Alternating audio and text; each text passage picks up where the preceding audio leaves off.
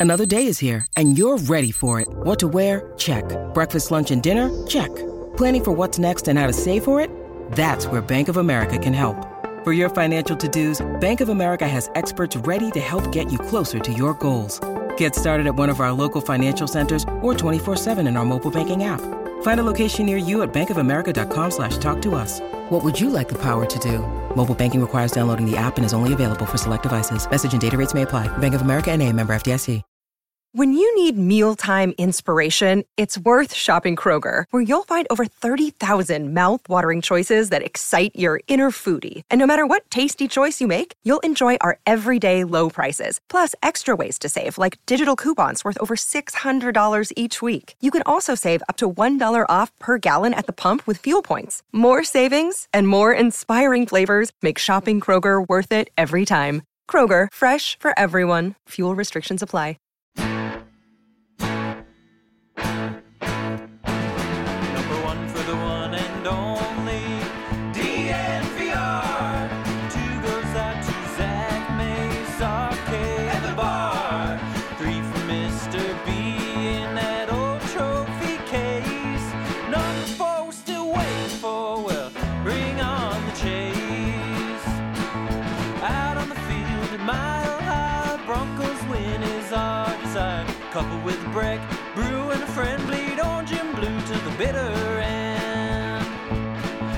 Come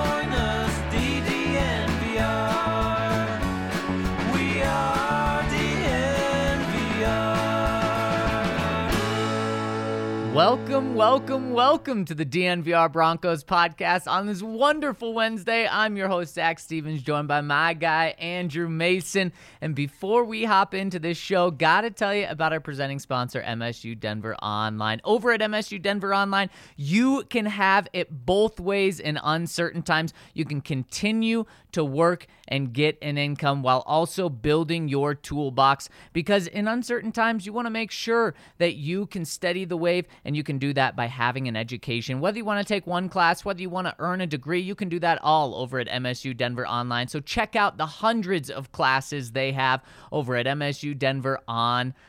My boy, Mace, how are you doing, my friend? I'm all right. How are you? I'm doing great, and I'm pumped for this conversation we got on deck today. Let's just jump right in because there was a very interesting, and I say that in uh, a, a very slighted way, a very interesting trade this week uh, that happened on Monday. Went down between the New Orleans Saints and the Philadelphia Eagles, and it's very fitting that we have Allie as our producer today because Allie's Eagles, man, did they make a fantastic trade. Essentially, what happened was the Eagles traded a uh, their first round pick this year for a future first round pick next year and a future second round pick. So the Saints essentially, among a lot of other smaller moves, the Saints traded their first round pick next year and their second round pick next year for the Eagles, what, 16th pick this year in the draft?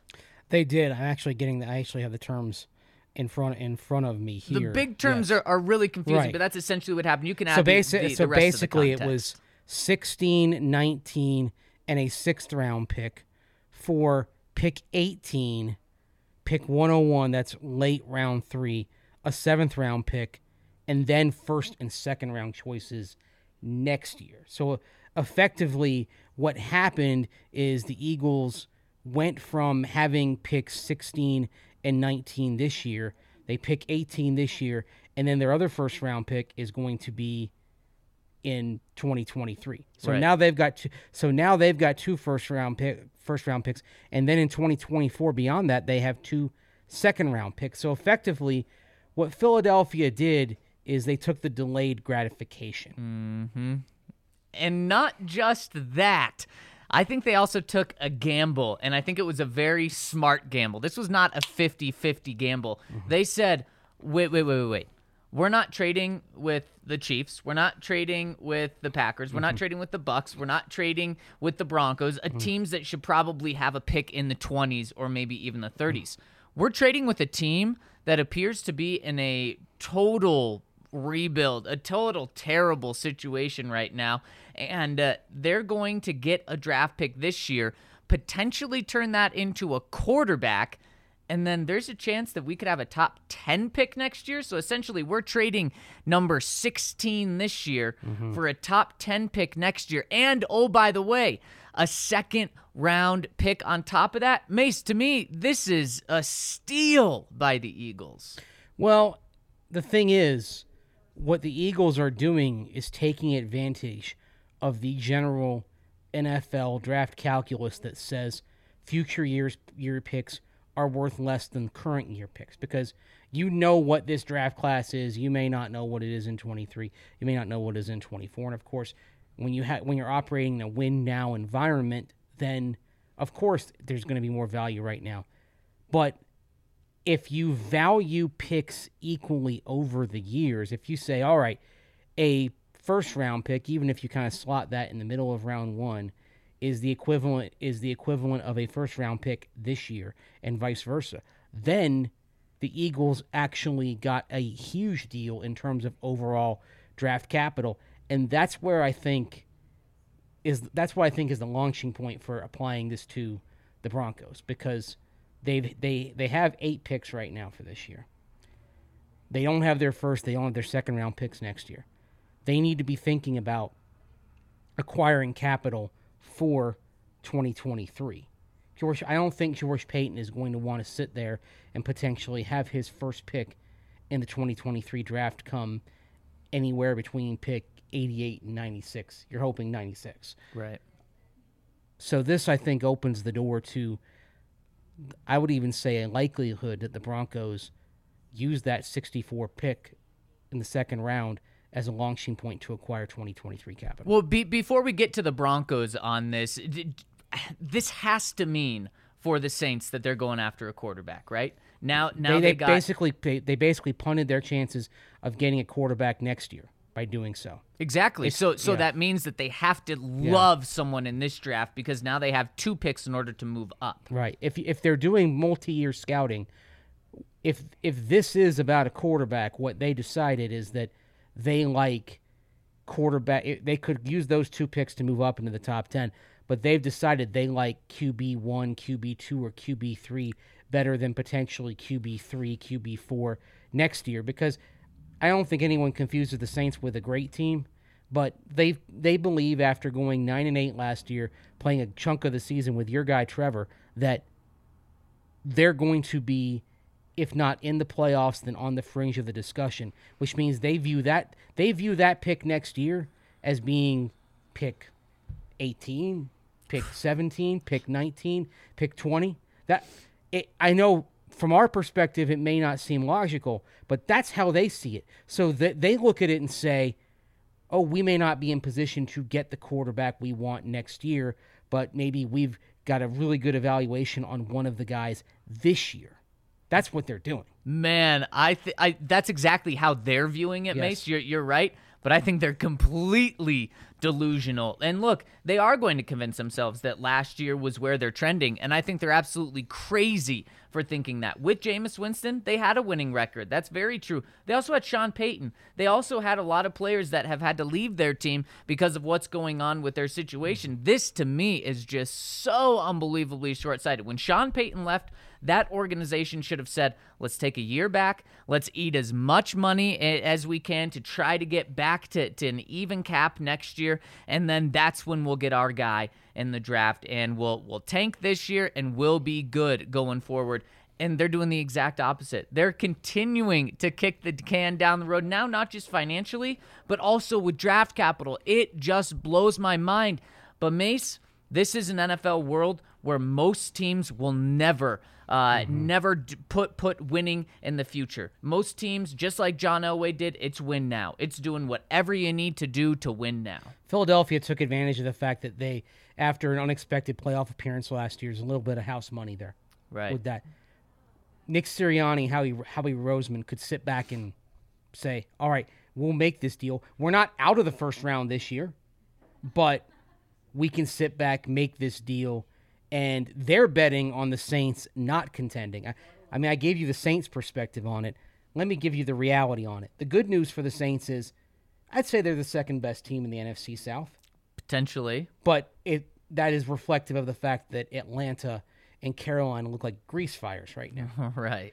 no one's going to say the Saints are better than Tampa Bay. Although strangely enough, Saint the Saints, even a weakened Saints team like last year, di- was able to deal Tampa Bay a haymaker. That's eh, that's one of those rivalries where the record appears not to matter.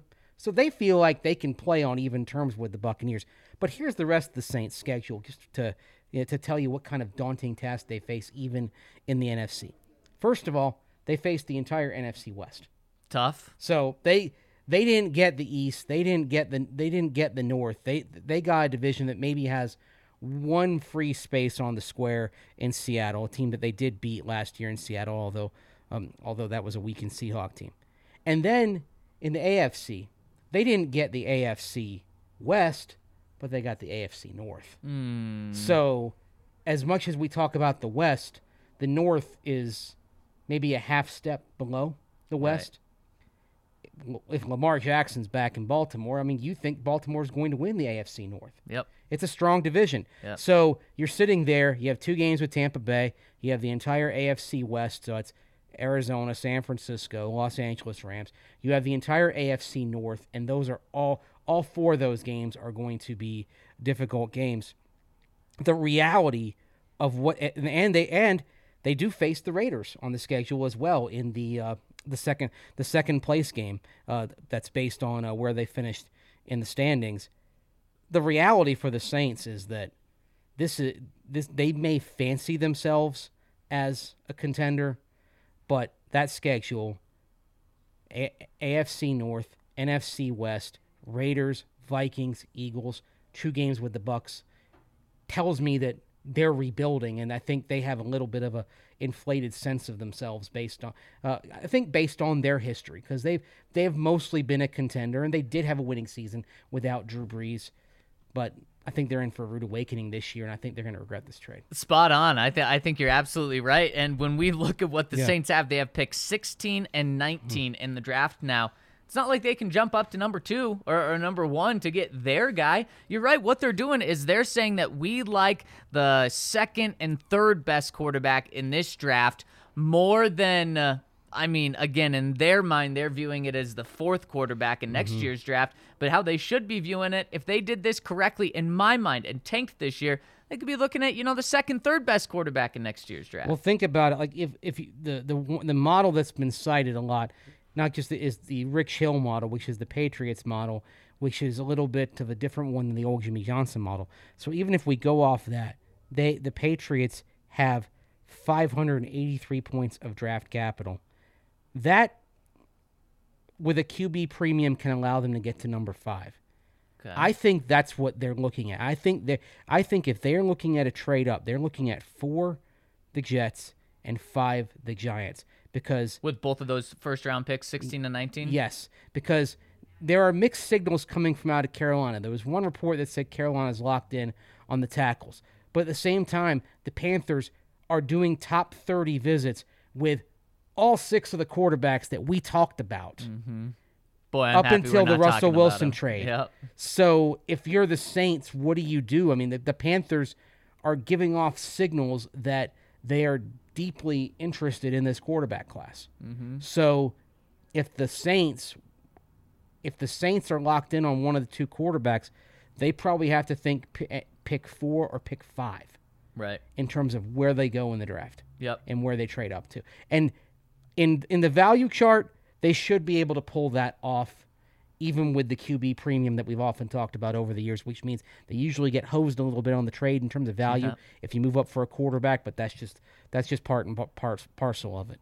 So that that's what I think they're thinking right now. And Mace, this also would have affected the Broncos big time if they hadn't got Russell Wilson, because now we'd be saying, okay, an- we know another Uh-huh. quarterback is going to go off the board before the Broncos pick. Do the Broncos need to trade up to now four or five and not just be giving up nine, but be giving up a first round pick for next year in order to to jump there? Mm-hmm. And what's crazy is by not having pick nine in next year's first round pick.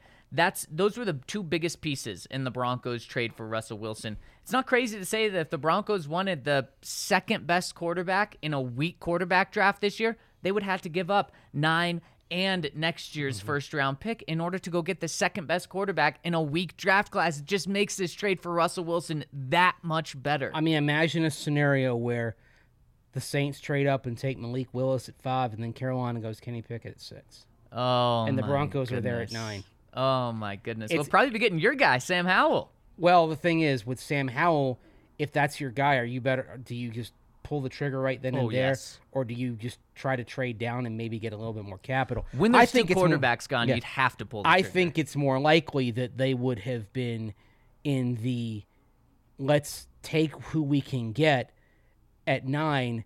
Let's focus on BPA rather than position. And then at the end of the first round, maybe that's where you're talking about the package of second rounders back into round one and talking about a Desmond Ridder, for example, there at the end of round one. I'm, I agree. I think we're all thankful that you're not having this, conversa- this conversation right now.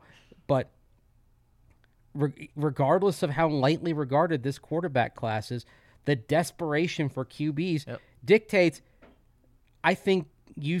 I think you will see four first round quarterbacks this year, Yes, you absolutely will. I, I'm right there with you. and potentially two eh, two in the top in the, in the top ten. Again, it, the, the Saint. I think that the Saints did this. They had to do this with quarterback in mind, and they've do, they've made deals like this with other positions in mind. When they trade for Marcus da- to pick Marcus Davenport, they sacrificed future one, and so this is kind of this is New Orleans' mo. The, but what they've done is they've tied themselves to this year for quarterback because if somehow they don't come out with the quarterback they want, then next year you're talking about that potential target rich environment without a first round pick. Yep. And meanwhile, for for Philadelphia and Jalen Hurts, the implication there is going to give Jalen one more year. Yep. But if he's just okay and doesn't take that next step forward that he needs to take, then they're right back in the market next year. It's I mean, it's it's, perfect It's the brilliant, Eagles. and they got a second round pick in 24 out of it. I mean, th- this is one of the best deals the Eagles have made. Yep. And credit to them, but it take you know what everyone wants kind of the thing right now. You've got to kind of work against human nature to make a deal like that. George Paton this is going to be fascinating for him because we know how much he loves the draft. But if you can take, let's say you get a team that gets a little feisty in round two and says, we have late in round two, we have to have that guy. Can you pilfer their round two pick next year, which is guaranteed to be higher for Right. pick 64? Yeah. If that's the case, then I think you, I think you pull the trigger. Uh, And Mace, let's jump into that. How this could affect the Broncos and how the Broncos could could try to take advantage of a team. And but first, there's some some news coming out today uh, surrounding the Broncos and surrounding opening day. Former Rocky and current Denver Bronco Russell Wilson will be throwing out the first pitch on opening day. I mean, this just makes so much sense. And it's such a cool little storyline because not only was Russ drafted by the Rockies, but the Rockies actually mean a lot to Russell Wilson. He talked about it many times, almost getting emotional uh, since he's been a Bronco, where uh, he was drafted about 10 years ago by the Rockies. The next day, his father passed away. And he said the Rockies just treated him so well, welcomed him. And every time he comes to Colorado, he thinks of his dad and is reminded of his dad. Uh, and so it's, it's, it's a really, really cool moment for the Rockies and for Russell Wilson. And we are going to be having an opening day party down uh, in Lodo at the Ice House. You can come by the bar, but we are going to be at Ice House for a crazy party because opening day is you're supposed to be in Lodo. And so we wanted to make sure that we were in Lodo. So stop by the Ice House around 11 leading up till the game and then through the game. We're going to be there and it's going to be a blast of a party. Make sure to take off work and join us. We're also going to have of course delicious Breckenridge brews there. So make sure to stop by and join us at the Ice House this Friday. And of course, whether you're at the Ice House, you're at the DNVR bar, or plenty of other spa- spots around Denver and beyond, Uh, you're going to be able to get those delicious Breckenridge brews. Of course, Breckenridge Brewery is the official beer of DNVR. We've also got the Good Company hard seltzers here on hand at the DNVR bar. And if you want to find out where to get those, maybe you're not in Denver, you're watching and listen or listening from somewhere else on the continent. You want to find where you can get those delicious Breckenridge brews. Go to the Breck Beer Locator on their website. You're going to be able to find probably someplace near to you. We got a, a, a comment earlier this week from someone who was going to be vacationing down at Disney World, and we were able to find sp- 120 plus spots near Disney World that have Breckenridge beers either on tap or available. You're going to be able to find Breckenridge beers almost anywhere you go in the United States of America, and you can find out where to where to get those from the Breck Beer Locator on the Breckenridge Brewery website and get a little taste of Colorado wherever you go in the U.S. Breckenridge Brewery, the official beer of the NBR. And big time golf starting tomorrow down in Augusta. And DraftKings has you hooked up with the best offer that's out there. If you bet $5, if you're a new customer and bet $5 on the Masters, you'll win $25 in free bets for every birdie Bryson DeChambeau gets in the first round. You can't beat that. He's going to get a couple of birdies, and then you'll rack up $25 on $25 on $25 in free bets that you get to start your account with. So make sure to download the DraftKings top rated sportsbook app now and use promo code DNVR when you sign up in order to get this awesome offer. Again, that's just for new users betting $5. You'll win $25 in free bets for every birdie that Bryson makes in the tournament. So must be 21 or older, Colorado only. New customers only, minimum $5 deposit. Restrictions apply. See DraftKings.com slash sportsbook for details. Gambling problem? Call 1-800-522-4700. All right, Mace, let's talk. Uh, Sorry, you put me in the mood. Here we go. Uh, you know, You gotta have a calm voice, Mace. you do. You have to be soothing. Yes. DeChambeau looking over his putt for birdie.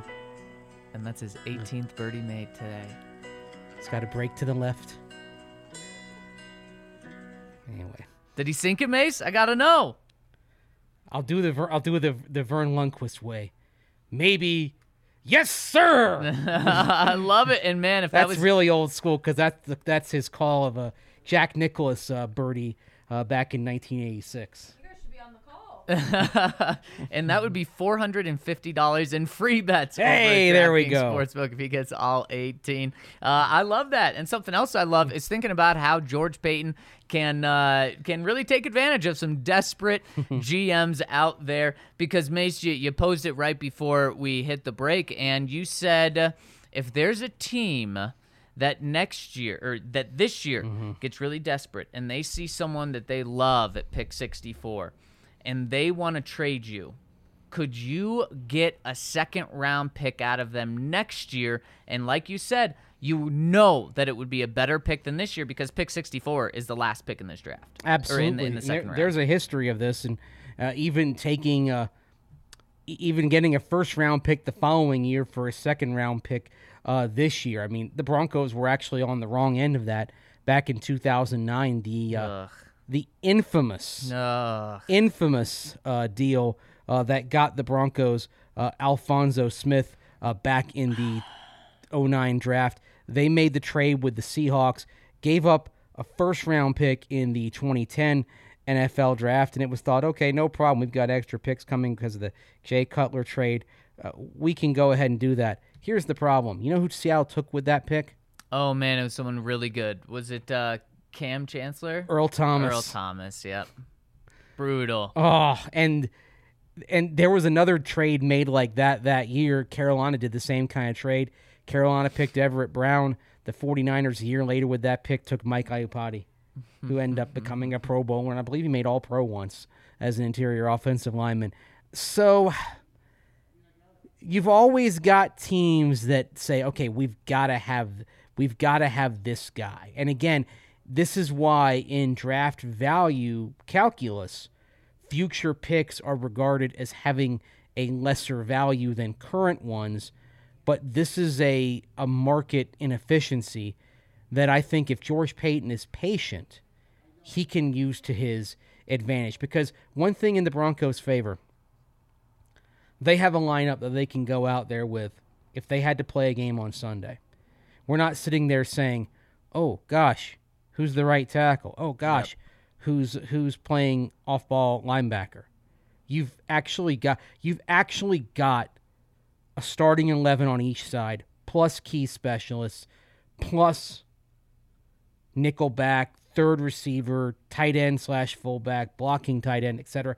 You've got a lineup that you can work with here. You don't have any position where you say, "Oh, we got to have that right now." So this is, I think George Paton can use that to his advantage. That's how that's how Philadelphia was able to get a nice advantage in terms of point value on the trading. Just to kind of uh, to to look to go back to the uh, to the Rich Hill chart on uh on point value. The Broncos are at pick 64, right? That's 80 Yep. points. Yep. Okay. A mid a mid second round pick between pick 48 and 49, that would be 119.5 points. And I think and, and like you said, any second rounder next year is guaranteed to be better than pick 64. This But- is something you do. And on top of that, next year's picks traditionally by NFL teams are viewed as less valuable. So then George Paton can make the case look, we'll give you 80 points for 119 because those 119 are actually closer to uh-huh. 80. So let's make that deal. And on top of that, Mace, you talk about how general managers and NFL teams are, are all about the now and mm-hmm. wanting that satisfaction now and wanting to get that pick in the building now and have that fun now instead of waiting 12 more 12 more months to get that. George Paton's first and second round pick this year is Russell Wilson. That's a pretty good satisfaction that he gets right now. So having to wait, in fact, he's going to have to wait even less than if it, if he was bringing rookies in because Russell Wilson's going to hit the ground running. So that's just another reason, and that's more of the the psychological reason that he can make this trade happen. But for me. I'm okay if the Broncos aren't picking until the third round because they trade number 64 for a second round pick next year. In fact, I think that would be brilliant. In fact, what what if you get a team uh, who who Carolina they're all about right now. Matt Rhule, he is fighting for his job and he knows it. What if Carolina is sitting there and they love someone at 64 and they say, We'll give you a second round pick next year? Then, holy cow, you just went from number 64 this year to a potential top five, top 10 pick in the second round of next year. And then remember, because you don't have a second round picks mm-hmm. next year, you don't have a first round pick next year. So you make that deal, you are helping yourself so much. And then, if you want, package those two third round picks or a third round pick and a fourth round pick that you have to move up mm-hmm. early in the third round this year. And you can do that because next year you already helped yourself so much. Right, and the other thing I think Paton would would try to get in again because of how this year's picks are valued higher than next year's picks. He he likes to build up draft capital on the back end. He wants to get ten picks. So let's Carolina makes that deal, and then and then you tell them, uh, hey, you know, if you you wouldn't mind there throwing in uh throwing in pick one forty nine in the fifth round. Right, right. That's so something then he, George and then he would says, love. "Okay, we picked up a pick for next year, and we kept the same overall number of picks." Right. And I, yes, we know what pick value is, but George Paton does place a premium on volume of picks. He Right. is he is the he subscribes to the more arrows theory. The Yep. more arrows that you have, the better your chances of hitting a bullseye at some point. Yep. That's what that's why in addition to trades like this, I think we'll see some trades down potentially. I think Mm-hmm. I think you have a, a third round pick, for example, say uh, pick seventy five. Would it surprise me at all if he turned that into a later third round pick plus a day two pick or two? No, I don't think it would. Not, not at all. Right. Yeah, I, I completely agree. Now, there's a flip side to this, Mace, and uh, I'm not about it, and I'm curious what you would think. Let's say that there is a player there, pick 24, that the Broncos really, really like. They would probably have to mortgage their entire draft class this year to move up from mm-hmm. 64 in order to get to 24 to get that guy. We know George Paton's not going to do that. He's not going to do a mm-hmm. Ricky Williams trade where he just gives an entire draft class away. That's the last mm-hmm. thing he would do. He doesn't have a first round pick next year to trade away. He doesn't have a second round pick next year to trade away. What would you think about trading a 2024 first round pick? So this is more so being on the side of the Saints in this trade, trading a 2024 first round pick in order to get in the first round this year for a player that they really like. Hate it. Me too. Absolutely hate it. And I hate it because of the calculus of the cap in 2024, what it's going to look like hmm. when Russell Wilson's number goes perhaps into the $50 million a year range in terms of average annual value on his contract. You are going to reach a point contractually with him and with some others where to have a functioning roster, you're going to need as m- all the draft capital that you can score. Hmm. And trading your single best asset draft wise over the next three drafts, I- think that would be incredibly short sighted. I mean, you know, okay, we're excited about players this year in the draft. You know, there are going to be players next year we talk about. There are going to be players the year after that we, we talk about, right? I mean, I don't think we're talking in terms of where the Broncos uh, where the Broncos are, and even when you get to pick twenty four, I don't think you're talking about unicorns that you got to have. Right. So that's I, I you and I are on the same page. But man, I if they did that, I'd be like, oh my god, what, what are they thinking? Uh, well, let's say let's it would be very that- surprising though if George Paton did that yes, I agree. I agree. he's And- very disciplined. Now, I do have a scenario to throw up really quick. If you guys are tuning in, we'd really appreciate it if you hit us with a thumbs up on YouTube. If you're tuning in on Twitter, jump over to YouTube. We've seen a lot of people tuning on Twitter recently, and we really, really appreciate it. But if you wouldn't mind hopping over to YouTube, it's a better stream. It helps us more. That's where the chat is popping. Hit us with a thumbs up, subscribe to our page, and also turn on alerts so you know anytime we're going live. We typically do this Monday through Friday, right around noon is when we go live Denver time. But sometimes if there's breaking news, we'll hop on so that we can uh, can get you guys the news right away. And if you have alerts turned on, you'll know when we're going live. Really appreciate everyone in the comments. And in the comments, let us know: Would you be willing to trade a 2020 your your pick number 64 this year for next year's second round pick? Let us know if you do that. And Mace, I said I had a scenario for you. Let's say there truly is a guy on the board at pick 24, pick 20, whatever it is, that you have a top 10 grade on. So more so of a unicorn. Then do you make the trade if you're George Paton, trading a 2024 first round pick? Because he's a top, you view this guy as a top 10 pick, and you view that 2024 pick as being pick number 28, pick number 30, pick number 32. Still wouldn't do it. Still wouldn't do it. Gotta be dis- you gotta be disciplined. Again, you got you gotta trust the draft cycle. You've got to trust the draft process. There are going unless you have that one outlier year like 2013 that there's going to be quality in future years and you got to trust your your long-term planning here. That I think it's I mean again, but this is why this is why picks in the current draft are valued at a greater level than ones in the future draft because you get that guy that oh well we didn't expect him to fall. And all of a sudden your your buying your buying bone gets tickled. Okay we gotta have him. Gotta have him. Gotta have him. Gotta have him right? Yep.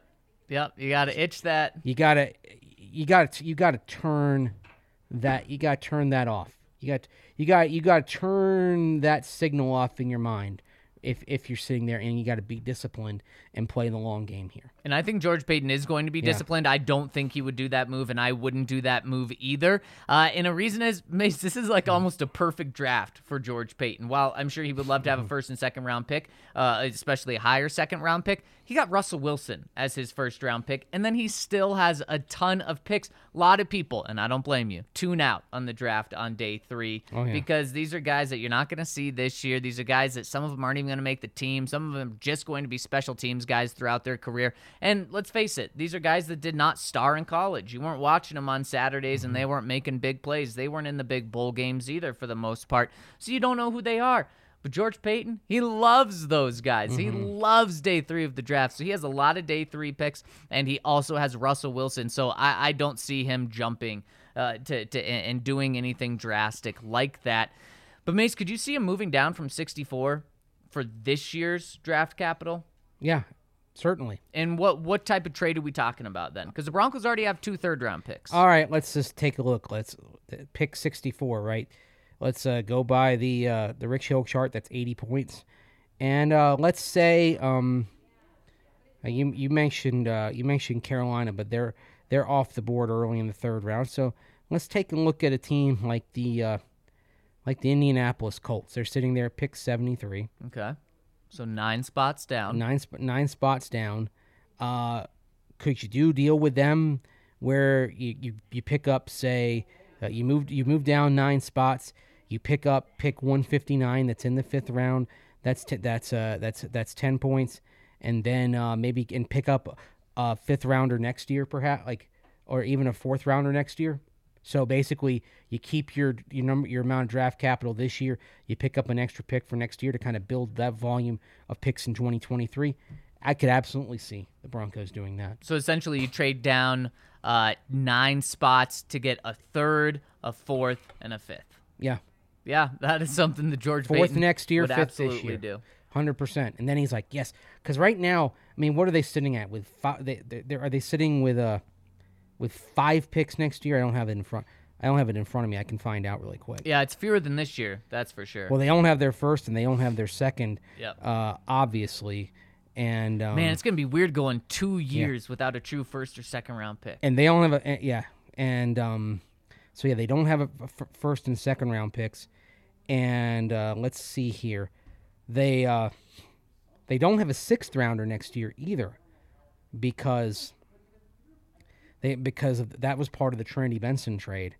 They do have an extra seventh round pick as part of the Jonas Griffith trade and kind of a, a collective swap swap of picks. So basically, they are they're sitting at five picks then right now, and uh, George Paton does not like that. He's the guy it- that wants double that. and it does not seem based on the free agent calculus that there's going to be a compensatory pick haul coming in to bolster that. So he's sitting there right now with five picks for next year.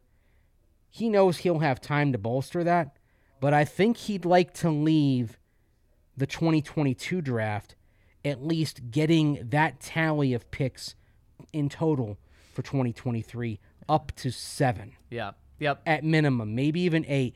But I think if he were to walk away with seven picks instead of the five he has right now in 2023, when all the trading is done here at this year's draft, I think he'll regard that as successful as well beyond the players that he brought in. I completely agree. And one thing I can also see him doing is taking that 64, moving back into the middle of the third or Mm-hmm. even the end of the third, and then getting a third round pick for next year as well. Then he'd Mm-hmm. have the capital next year to move back up into the second if he wanted, and then he has third three third round picks. One thing we know, Mace, is George Paton is going to be shaking and bacon. He's going to be moving around in this draft. And if you want to be baking, check out our friends over at Light Shade Dispensary, where they've got Ripple, which is a fast acting dissolvable, clinically proven to hit two times faster than the leading gummy, and it starts absorbing within 10 minutes so you can depend on a consistent experience every single time. And if you want 25% off, use the code DNVR whether you're online or in one of their 10 Denver metro area stores to get 25% off all non-sale items every time you go. Use that code DNVR in person or in store. And whether you're a casual consumer or a connoisseur of cannabis, they've got it all from top shelf flower, edibles, tinctures, accessories, and cannabis concentrates. They have it all. And use that code DNVR over at our friends at Light Shade Dispensary. Do you remember the third round last year, Zac? um, for the Broncos? Yes. Yes.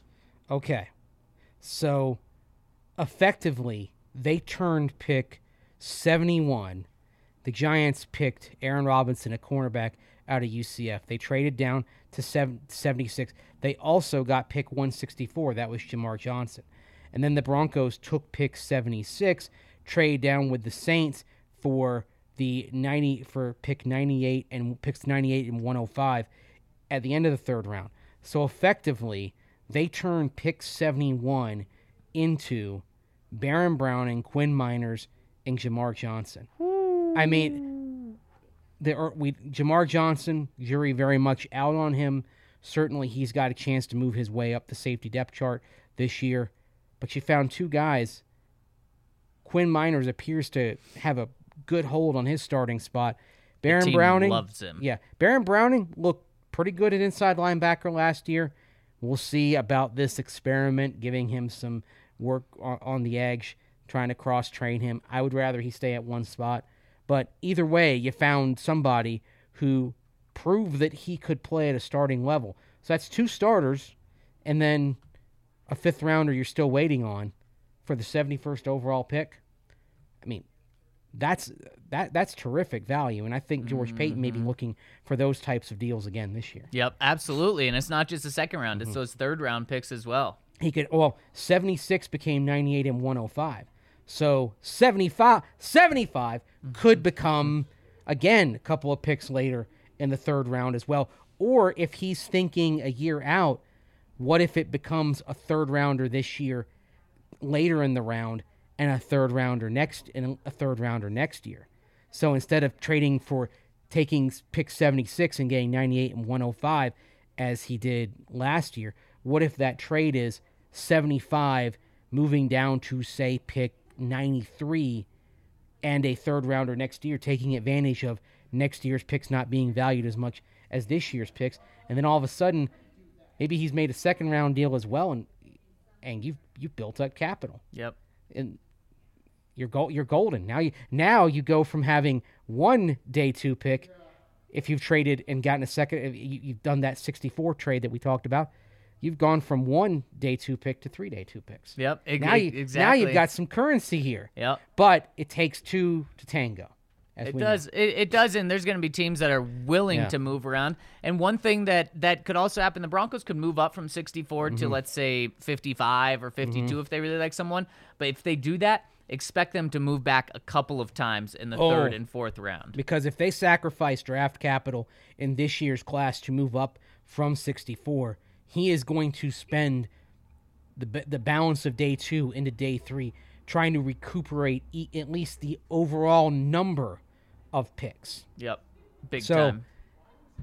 Every every draft journalist's worst nightmare is a bunch of picks in round six and round seven Yeah. via trade. Get ready if that happens because that's where they're going to recoup the overall number. Yep, picks. that's what we'll be looking at, Mm. and we'll be here for you. I can't wait for the draft show. We're starting to plan that, and it is going to be a blast. Despite the Broncos not having a pick until number sixty-four, Mace, should we hop into the comment section and talk sure. to the people? You got any super chats today?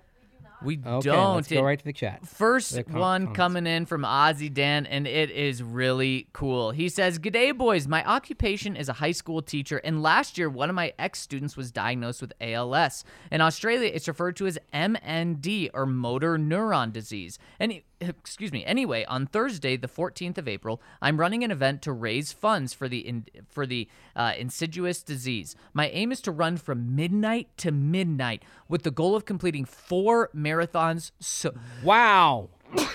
excuse me, four marathons solo in those 24 hours. A hundred and four point eight miles. Wow. Wow. In 24 hours. He Yeah. says, if any of the DNVR family is interested in supporting my cause, I've included the link in this comment section. It would be amazing to have people from over the Pacific, my Bronco family, jumping on board my challenge. The, and then he drops the link in the comment section and says, thanks so much, boys. Have a great week. Ozzy, Dan. Ozzy, Dan, thank you so much. This is so, so cool.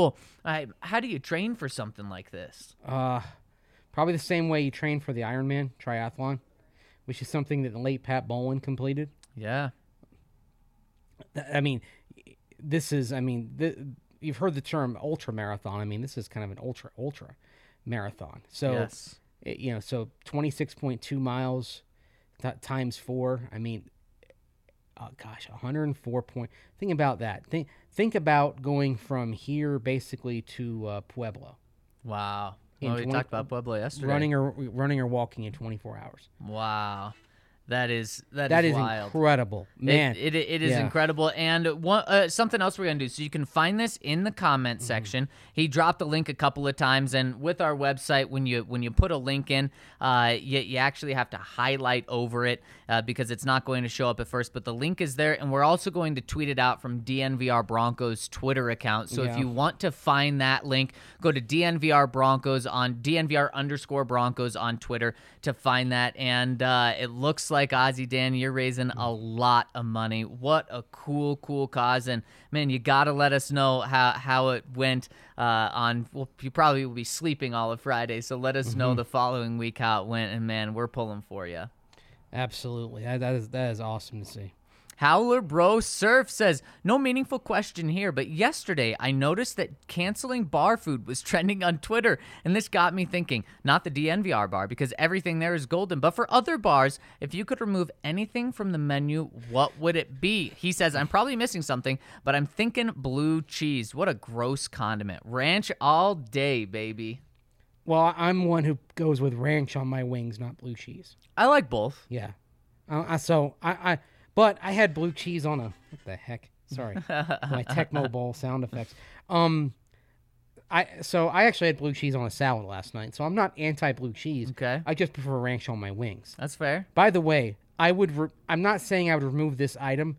I would remove this name. There is no such thing as a boneless wing. It's a chicken tender or a chicken nugget. and that bugs just ya? call it that. That's what it is. And uh, I mean, m- which which one are you? Are you a chicken tender guy or a wing guy? It depends. Or I, I eh, could say boneless wing guy. had, I have both, but if I I don't order boneless wings thinking it replicates the wing experience, it's because I want a chicken tender, right then and there. That's well, okay. I would way rather have a boneless wing because it's essentially, like you said, it's a chicken tender that is smothered in sauce. It's the best of both worlds. So, well, you know, chicken tenders can be smothered in sauce too. Yeah, but typically, if you order a chicken tender, you're expecting it to not have sauce o- on it. Well, Maybe on the unless you call it a boneless wing, right, exactly. but that's what. But So that's why but- people say but boneless But the, wings. they say that, but they should. But the the meat is invariably like it's usually chicken breast meat or chicken thigh meat. It's Right, not, right, It's right. not like they're getting the wing meat and making it into a boneless wing. right, right. It's a different kind of meat. That's and that's why I just I say just just call it a chicken tender and buffalo sauce. chicken tender in but that's fair. I totally Yeah. see where you're coming. Which buffalo would, chicken tenders. which one would And you the- rather have? A buffalo chicken tender or a buffalo wing? Dep- like it depends. You know what? Today, today I would rather have a chicken tender. Tomorrow I may rather have a wing. I don't know. I have a there's a, a friend of a friend of mine and I, that I and I we I've known him for 20 years and every every couple of weeks we go out for lunch or dinner just to catch up, right? And he and I always order wings. That's just all no Bone in, Bone in. since say Yes. Yes. but so when I'm hanging out with my buddy, I want I want wings, right? Mm-hmm. But another situation, I may want tenders, and then I'll get tenders, and I won't call them boneless wings. I would way rather have boneless wings or smothered chicken tenders. Okay. But do you fr- do you prefer bone-in wings above all, Um, no. or is I'd- it a mood thing? Uh, no, I'd rather have boneless. Okay. It's just easier, more deep fried, crunchier. And also, maybe you prefer the chicken breast meat, the chicken the chicken thigh meat. Potentially, Yeah. but I, I I like both of them for Okay. sure. One thing that that I would cancel uh, of of bar food is chips. Come on, Like, It- like potato chips. yeah, potato. I, I I love potato chips, but at a bar, that that's just ah, that's just kind of the weak thing. Just make French fries. You know, it, it, they're just as unhealthy and they're way better. You actually put some work into them in the kitchen by making fries instead of just dumping some chips out. Uh, I I am so turned off when I see that chips are aside. But what if they're like what they call Irish nachos? Okay. where instead of using the tortilla chips, they're using sometimes there's there's one place I go to that they're kind of they're chips that are baked on site or fried on site, Okay. and then they top them and they top them with the cheese and all that. Okay, what- and that and thus it's the potato instead of the tortilla, and that's why it's an Irish nacho. That that's fine because because then that's a dish that you're putting Okay. it with. I, I'm talking about when you, when you when you get a hamburger and their options are a side salad or chips. I'm like, come on, why why isn't it a side salad or uh, French fries? Just just give me the fries. I want the hot stuff. I can I can go buy chips and, and they can be sitting in my cabinet forever, and I and I can dump them out on a plate. I can't just pull French fries out of my cabinet. I'll, I'll tell you one side item though, because you're talking about side items. One side item I always love to see at a bar: slaw. If if you Mm. Yeah. get, I don't care if it's sweet coleslaw. slaw or vinegar, like, or if it's more vinegary, like the slaw on a Primanti Brothers sandwich in Pittsburgh. Actually, last time I was there, I literally had the sandwich and I had a side of slaw. I just like coleslaw, and if you give me the option of slaw instead of fries on the side, I will choose slaw every single time. oh, even I though and even though it's slathered in mayonnaise or sauce or vinegar or whatever, at least on some it's I think it's part of it is well at least on some level I'm getting some greens here. Right. It might be slathered in Right, something, but. I'm get I'm getting some greens. I'm getting some roughage, right? I, Yep. It it somehow it doesn't feel so bad. This is this is one thing that has changed about me with bar food as I've gotten older. I've replaced when possible. I've replaced fl- fries with slaw. you a uh, mayonnaise mayonnaise base uh, type slaw guy or vinegar? I like them both. Um, I had some. My mom made a mayonnaise and based sweet slaw when I was down in Florida, and we were eating off of that for days. Mm-hmm, And she just like bought, you know, how you can buy like the container of, and I do this like up here as well. You can buy the bag of coleslaw mix Right. now from the grocery store, and then you just put whatever you want on it. Like sometimes I do like a barbecue sauce a thing that I, a Oh. barbecue slaw. I love that. Ooh. But my mom did. My mom did a southern sweet slaw. Even though she's English, she's learned all the southern. she's learned all. There was this like she had this TV show that she watched when my brother was little. I think it was even before I was born, and it was hosted by this person out of this woman out of Charlotte, North Carolina, and it was all and basically all these southern recipes my mom picked up from this show, and so she still like makes stuff that way. oh, I love it. Yeah. Man, I'm dying. Coleslaw sounds so good. I love I love good coleslaw. So that so I think it's funny we've talked about canceling bar food. I don't want coleslaw to go. I'm okay with you. Plain chips have no place at a bar. Just kind of weak. Yes. How Lazy. about how about tortilla chips though, with uh, salsa? Yeah, yeah, yeah. That that's fine. It's that's Okay. still. I'm probably not gonna order that. At, at You a order bar. nachos though. Oh yeah, I'll order nachos, onion rings. Onion rings probably my Ooh, go-to. like on- oh man, onion rings. Man, That's Mace, ano- we gotta stop talking about this. I'm that's dying another. right now. That's another great sub for fries. Yes. Onion. Oh Yes. yes, very Done much. right. Oh man, and uh, My dad loves onion rings. Oh, I'm right there with him. Yeah. Mm-hmm. He's got good taste. Ian B says uh, is calling boneless wings. He's calling them wet tenders. I like that. Ha! uh, I like that. Andrew says, "What the heck is coleslaw?" I never had coleslaw. It's one of my favorite foods. yeah, it's cabbage. Mostly. It's delicious shredded cabbage. cabbage. Yes. Yeah, I I can't. If you told me to eat cabbage plain, no, but I will inhale coleslaw. yes, I totally agree. Kenny says I get my greens on cheeseburgers. I love that. I love that. Uh, and like that. Uh, we have another fun. I will pound the table for onion rings. Mm, me as well. Oh, that's a- and higher learning says bar eggs. And so when I was looking online at kind of this canceling of bar food, that was one that was brought up a lot. And to be honest, Mace, I've I've never heard of bar eggs. Bar eggs. I've heard of Scotch egg. Yes, Scotch yes, yes. eggs. And that was included as well. What what is that? Why is that served at a bar? Uh, it's uh, Scotch eggs would be served like at a pub. It's basically a boiled egg wrapped in sausage meat and breadcrumbs, and then fried or baked. Usually fried. Oh, okay. Again, like Eng- English food is not good for you in any way, shape. or that's the Scotch, so it's British food. Right, right, Okay, right. British food. I'm sorry about that. Um, devil. You go down south, some bars will have deviled eggs. Yeah, I'm gonna pass on any egg at a bar. Okay, that not an egg thing. Um, I was at a pl- uh, when I was down in Florida. I saw, and this is like true in South Florida. A lot of places have conch fritters on the menu. What is that? Like, it's like fried bits of conch, like conch. And Conch? Should I know what conch is? conch is a it's a it's a mollusk. You ever like a it lives in like some of those more elaborate uh, shells, right? Okay. Yes, and they'll do deep fried conch fritters. It's it's a delicacy like in South Florida and the Caribbean, Okay. and it's pretty common bar fa- bar fare down there is conch fritters, and usually there's like a kind of a a Thousand Islandy pinkish mayonnaise type of of, of dipping sauce Okay. that comes with it. Although I think I've I've had once had them dipped in honey mustard.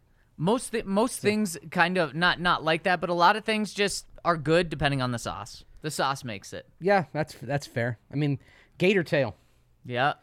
another appetizer you see down south. yep. And that's all about the sauce as well. Tastes like chicken. Yep. Exactly. Yeah, this. Yeah. But I, I think we're in agreement that chi- plain old chips. Yep. Because there's no thought to them. There's Yep. no panache. Yep. Exactly. I think those. I think those have got to go. And everything else you mentioned has so much thought to it. Yes, exactly. So much work. Man, great question, Howler Bro Surf. And, that. and last one coming in from uh, Jamdria says, Happy beginning to the MLB season. Last season, the Blue Jays had a home run jacket that was decorated blazer signed by the whole team. Anytime a player hit a home run, they would be given the blazer to wear as they entered the dugout. In your experience in locker rooms, how do players respond to these socially meditated incentives based upon their performance? Do they actually get into them, or is it looked at as cheesy? I mean, if it comes from the players themselves and if it develops organically, they love it. I mean, Yep. you remember the uh, turnover chain Yes. for the for the University of Miami back in the back a few years ago. Yep. I mean, if it's something that happens kind of organically and naturally, then it's a te- it is a great bonding team building thing. Yep. So, and look, you usually see this with good teams. I mean, bad teams struggle, and they don't have as much stuff like this. So I, I, I, th- I thought that was really, I thought that was really cool, and maybe we'll see something along those lines develop with the Broncos team having more success this year. Yeah, and you you nailed it. If if it's something that is that starts within the team, then that's certainly going to be something that they rally around and love. And it doesn't just have to be at the college level. A- As you pointed out, the Blue Jays did it with their home run jacket last year, uh, and that's something that's awesome. And typically, these things don't get into a locker room if it's not started and and beloved by the fa- by by the team themselves. So this is something where, like you said, you can really only do this if you're good. Uh, and then once you're good, you get that swag. Then you start thinking creatively and you have fun with it.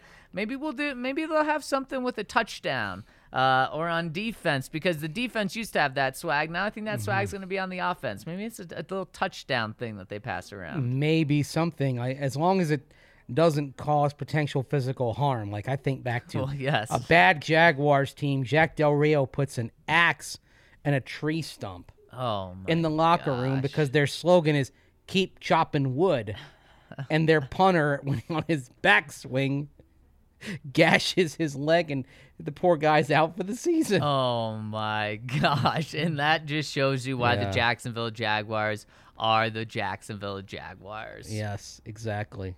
Hey, you say Jaguars? Jaguars. Oh, I, there's a little wire. Jaguars. There's a little wire yes, yes, yes. I got to make sure to maintain that wire. Uh, And Mace, we have touchdown at the end of this show. We really appreciate everyone joining us. Again, if you're tuning in live, please hit us with a thumbs up. It really supports us and we appreciate it. And we appreciate all of you rolling with us today. We've got a very interesting conversation about Courtland Sutton, Tim Patrick, and this crazy wide receiver market tomorrow. Ryan's going to be back, so tune in to us tomorrow. We'll be going live at noon. And for Andrew Mason, I'm Zac Stevens. Thank you all so much for rolling with us. We will talk to you tomorrow on the Dan DNVR Broncos podcast.